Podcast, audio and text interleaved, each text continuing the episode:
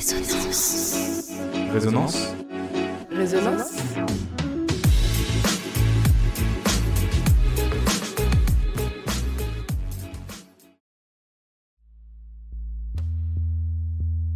La mort, mon quotidien. Ne fuyez pas, ce podcast va vous montrer qu'elle est plus belle qu'on ne le pense. Définie comme la fin d'une vie, la mort permet pourtant à de nombreuses personnes de vivre. Parfois très dure, perçue comme une source de souffrance, de colère ou d'incompréhension, elle peut aussi apporter du soulagement. La mort nous fait ressentir des émotions très différentes. Il faut savoir l'appréhender. Certains y parviennent. Ils sont médecins légistes, thanatopracteurs, mais également fossoyeurs ou gardiens de cimetière. Ces hommes et ces femmes ont fait de la mort leur métier.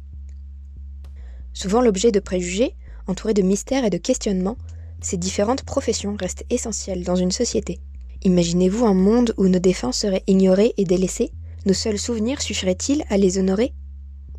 Grâce à ces métiers trop souvent dans l'ombre, les proches obtiennent des réponses, une aide à la préparation des funérailles et un soutien pour traverser le deuil.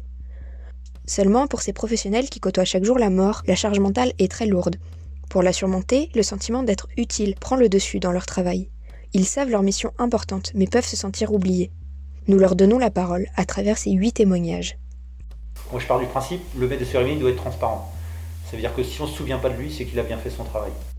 Je sais que je travaille avec des morts, mais la mort, j'y pense pas du tout. euh. Pour moi, c'est- des sujets anatomiques, c'est des pièces anatomiques. Quand on fait une fausse, on fait notre travail. On pense pas à la personne qui est décédée. euh, voilà, nous on fait notre travail, que voilà, qu'il n'y a pas de souci euh, le jour de l'enterrement. Avec Stéphane, Jean-Luc, Eddy, Stéphane, Christophe, Cédric, Julien et Taïeb, découvrons des récits captivants et poignants sur cet univers mystifié qu'est celui de la mort. Chacun des intervenants partage sa trajectoire singulière. À travers leur savoir-faire et des histoires mémorables, ils nous racontent leur métier de passion. En tant que jeunes étudiants en journalisme, la mort nous paraissait lointaine, intouchable. À travers ce podcast, nous voulons apporter des réponses à des questions laissées en suspens. Et pourquoi pas réussir à lever certains tabous encore persistants. Voici La mort, mon quotidien. Un podcast réalisé par Quentin Sillard, Angéline Guillen, Maxime Leblouc et Mario Roux.